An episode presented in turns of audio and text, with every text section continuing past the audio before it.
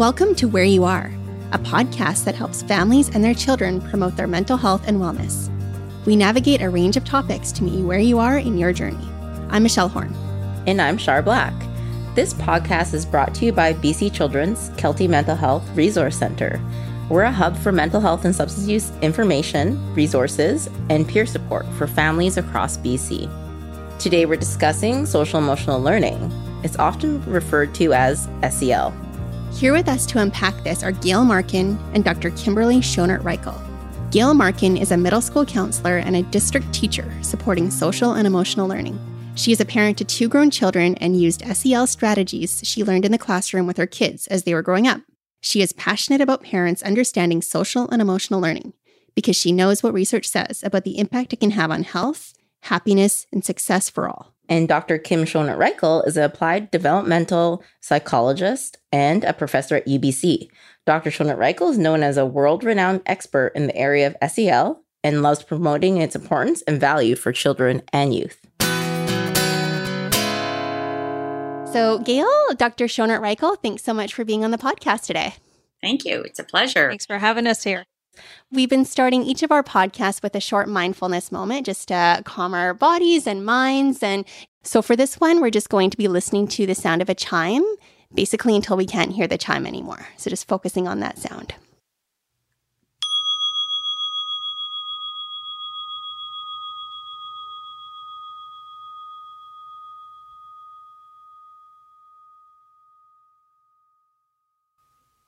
All right. Gail, I'd like to start with you. Can you explain in plain language what social emotional learning is?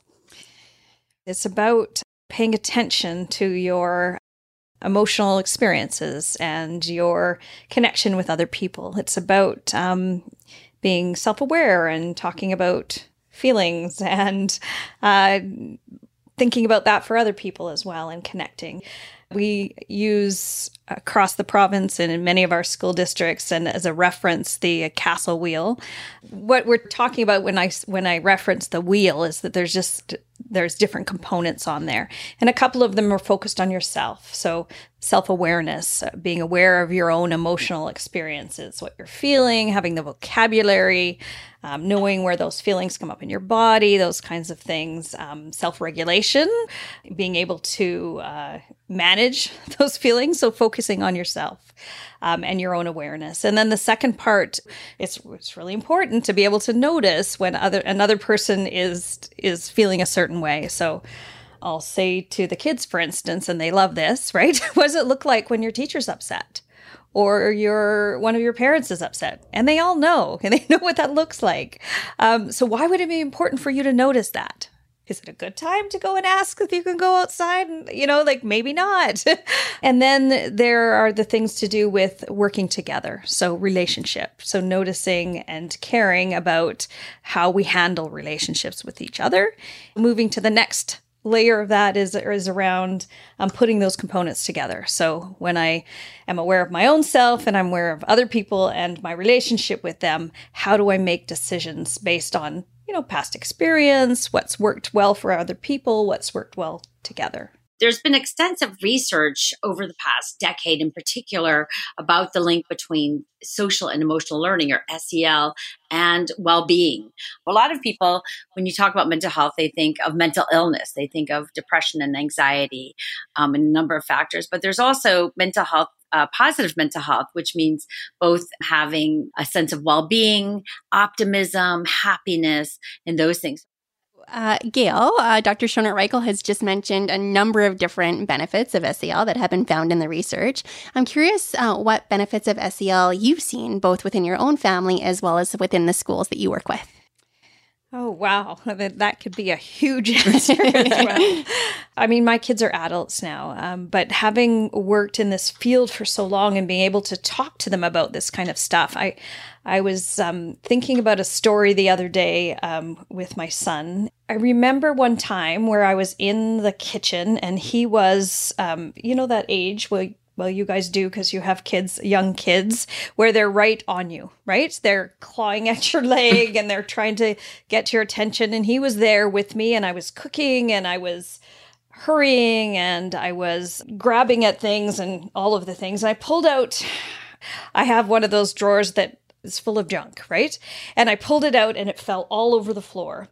And he turned up to me and he said, he could probably tell. He said, Mommy, are you frustrated? And I said, No, I'm not frustrated. I'm just trying to get all of this stuff done. And then I looked down at him and I saw the look on his face that was so confused, right? I don't get it. You've taught me about feelings and all those wonderful things.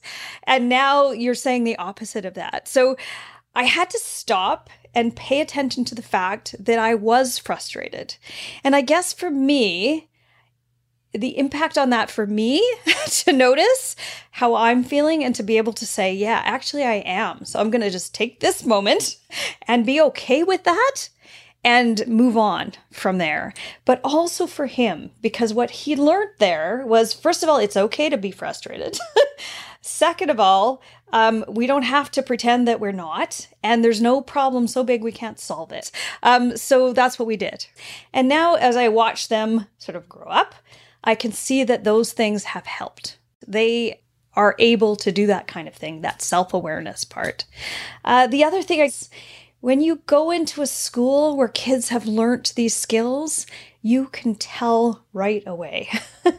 um, where kids are able to acknowledge and you know regulate their emotions, it it becomes a place of um, where they can learn where people can get along with each other. It is not perfect. It was never meant to be. Um, but it is a place where they can have conversation, where they can have feelings and manage those feelings. And uh, like all of the research points to, so much more learning. Mm-hmm. You know? Dr. Schonert Reichl, I'm wondering if you can expand on that piece. The research is very clear now. Um, and in fact, that SEL and teaching these social emotional skills surpasses IQ in predicting school and life success.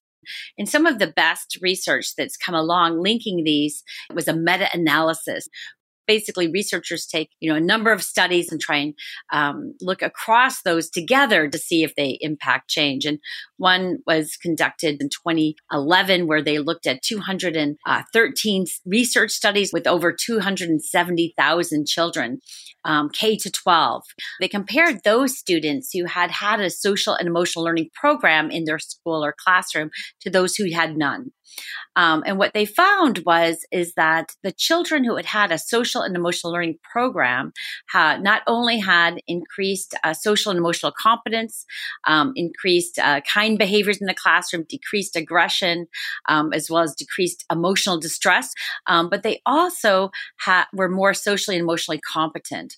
And the, the real, uh, well, one of the big contributions of this research that showed that those students who had social and emotional learning programs also had an increase of school achievement, academic achievement by 11 percentile points. So, um, this idea that social and emotional learning in schools and in classrooms not only um, increases your academic achievement, but also your um, your positive mental health.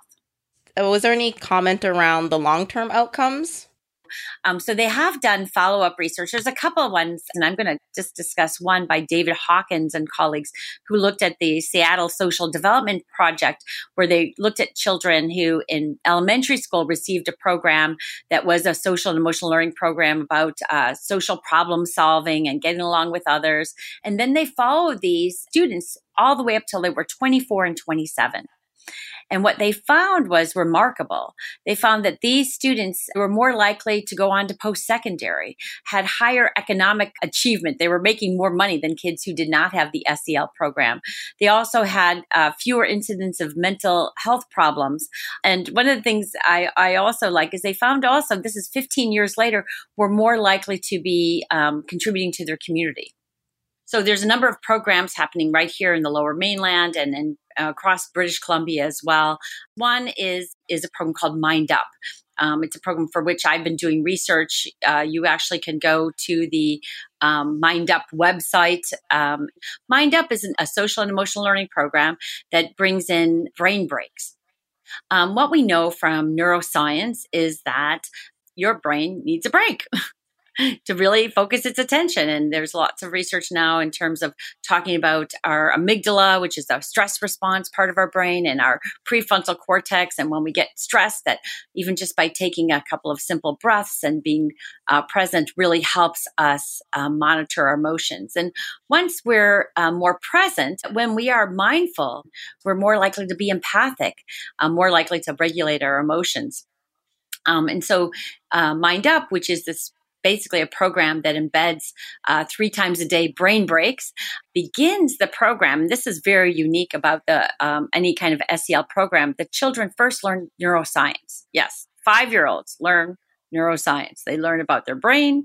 They learn about their prefrontal cortex and their hippocampus and their amygdala. And there's research now showing that just learning about your brain actually increases your motivation your academic uh, motivations students who receive the Mind Up program not only increase their attention, become kinder, less aggressive, uh, they also achieve higher math grades. And um, in one study, we collected saliva from the students to look at stress physiology, wherein we found that um, students who had the Mind Up program at the end of it were less uh, stressed than those students who did not receive the program. Wow, that's huh. amazing research. That's very cool. Yeah. Yeah. I, I, will sort of add to that too, um, in that uh, it's amazing to watch the kids and how excited they get when they're learning about how their brains work. And what they will often do then is go home and they're they're talking to their parents about their amygdala and their prefrontal cortex and but it's so important to get that connection uh, between the adults and the kids. And you might you'll help me with this as well, Dr. Schonert Reichl, because I know that this is one of the things that you've taught me is that that explicit teaching of these skills is so important. But then the other wonderful thing is it's then embedded into what you're doing. So they're actually embedding it into their culture of their school and their homes and their lives, really. Um, and it starts to impact the whole community. It's so funny when we started the Mind Up research more than a decade ago, um, and we were going to the students to talk to them.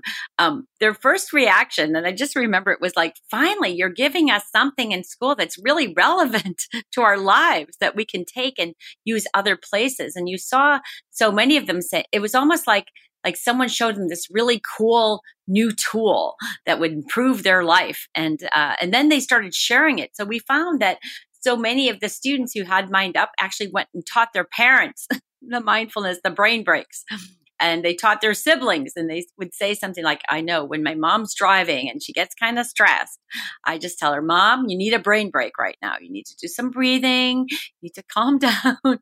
Um, so I love this idea that you know, maybe it's like, you know, um, teaching kids these skills that some of the social emotional learning things that it isn't that parents then have to do it, but the kids come home and they learn together some of these skills. And I think that is, there's nothing as wonderful as that when you're learning from your children. I was just going to mention something just because it's a resource I don't want to forget to mention. There's a new program that's an app. Um, well, there's several apps on mindfulness, but one for younger children called Mind Yeti, and it's free. And then I think if you want extra things, you have to pay for it. But there's a whole thing that for teachers to use in the classrooms, it's a push and play where they already have all the recorded mindfulness moments. Actually, you guys might want to use it for your podcast sometime but it also has a whole thing on like going to sleep. So you both have young kids that don't sleep well all the time. Oh, go yeah. to that. so go to Mind Yeti. yeah. Go and see that online, and because there's a whole one just on sleep that has a whole process. For, Excellent for young kids. It's like uh, probably I would say probably four to nine is the age range for it. Thanks, Dr. Schonert Reichl. I wanted to delve into another question around um, if you can speak to some practical ways uh, parents can start teaching SEL strategies in their home. Well, I think I'm going to make it really simple. And there's tons of ways for parents to do. And of course, it varies on the age of your children you know, with really young children, you really want to focus a lot on emotion identification, emotion recognition to help children to both take the time to read stories about emotions, have them think about how is someone feeling? Why are they feeling that way? How are they feeling? When would they feel that way? Helping develop uh, emotional literacy. The second thing I think is really important, and this is something that in which I've spent my entire career um, investigating, is about the promotion of kindness and empathy.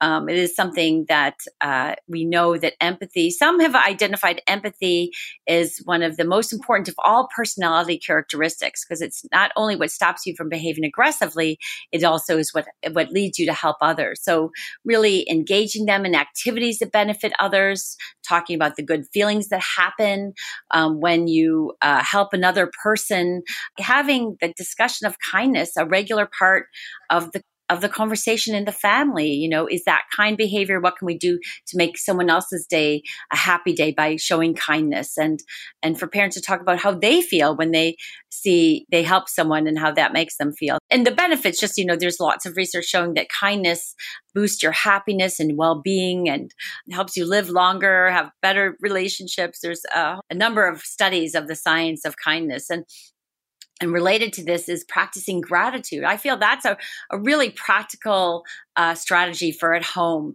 is the, the thinking about, uh, you know, it might even be at the end of the day at dinner time or something, having a regular routine of saying, let's, let's think of something that for to, that happened to us today for which we're really grateful.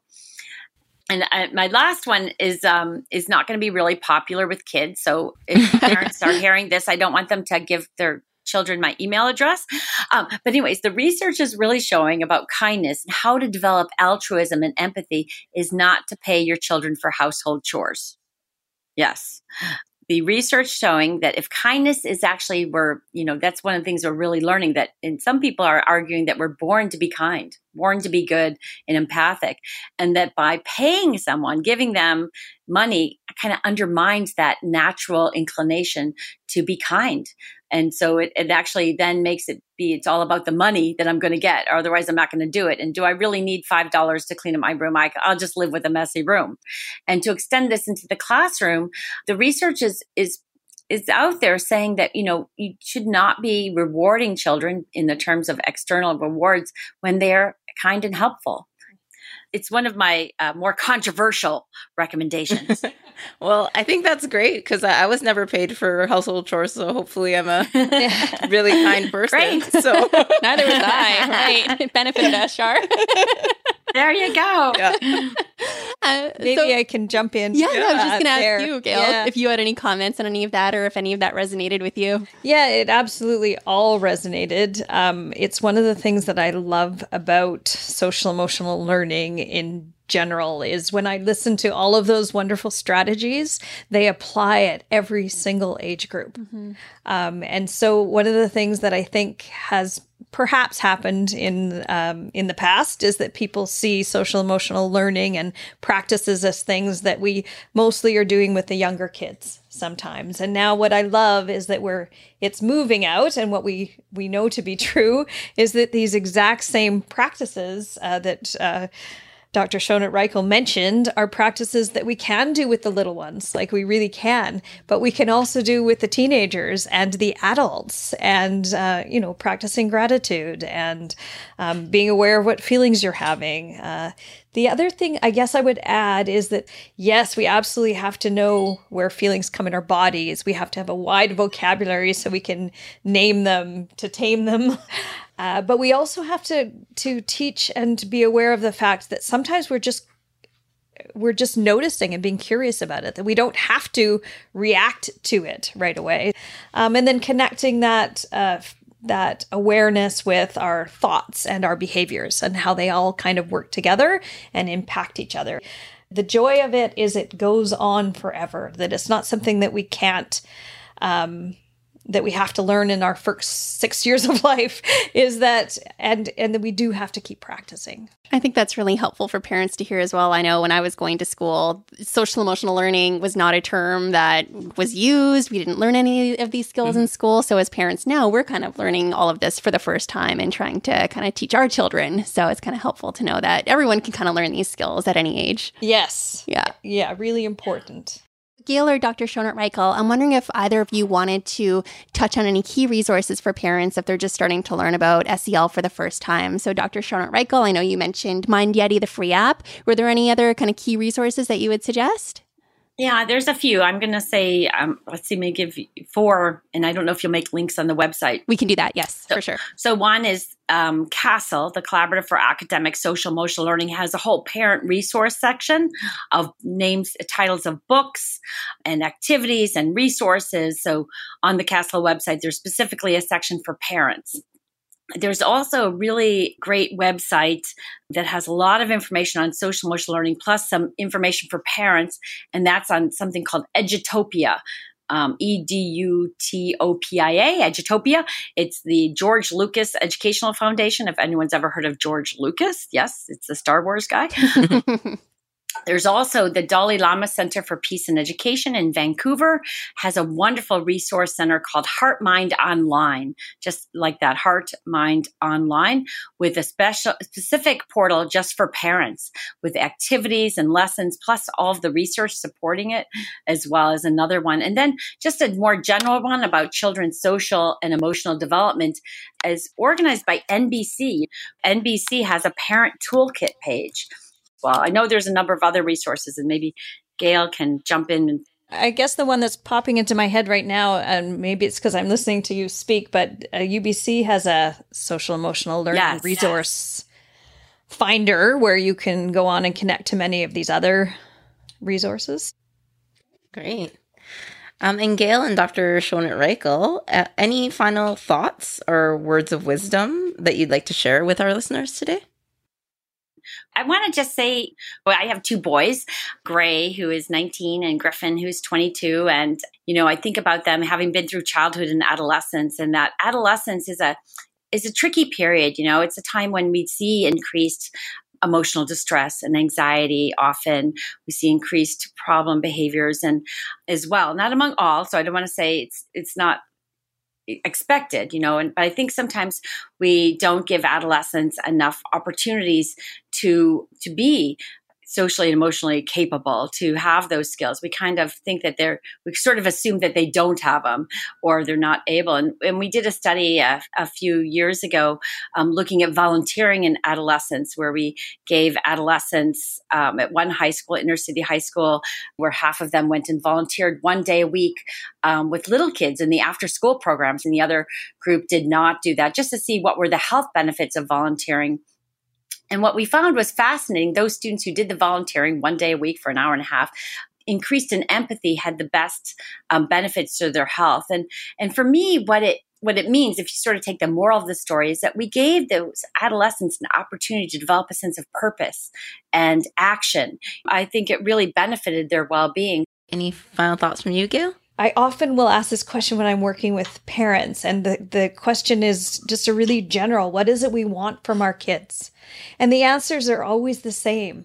And the answers are the things that um, social emotional learning gives us, right? We want them to be happy. We want them to be successful. We want them to have good relationships. And and when you think about that, this is the this is the stuff.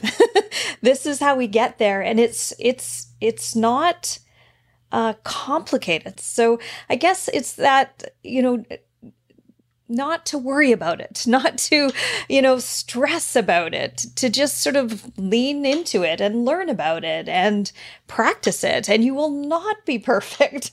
Um, thank goodness we don't have to be perfect with it. Um, but that's okay. Our kids won't either. So as long as you're talking about it and you're open to it, I think that's the key. Thank you so much for those final words of wisdom, Gail and Dr. Schonert Reichl. And thanks to you both so much for being on the podcast today. Thank you. Thank it was you. a pleasure. Thanks for inviting us. Wow. Yeah. You can visit our website, keltymentalhealth.ca, for any of our social emotional learning resources, including any of the ones mentioned by Gail and Dr. Schonert Reichl. Do you have any questions or comments? Feel free to email us at keltycenter at cw.bc.ca. For each month's episode of Where You Are, go to keltymentalhealth.ca slash podcast and hit subscribe. Catch us wherever you listen to podcasts. We hope you'll make us a go to resource to promote your family's mental health and wellness, from where you are to where you want to be.